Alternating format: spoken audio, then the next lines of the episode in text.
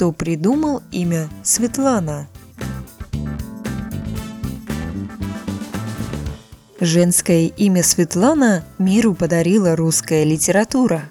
Придумал и впервые использовал его в своем романсе «Светлана и Мстислав» поэт Александр Востоков, а сделал известным это имя Василий Жуковский, написав в 1813 году поэму «Светлана».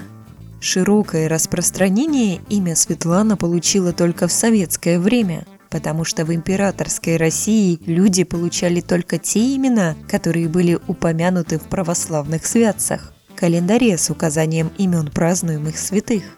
Светланы там по описанной выше причине не было. В СССР же граждане могли называть своих детей уже как хотели – и многие жители молодой советской страны делали выбор в пользу имени Светлана.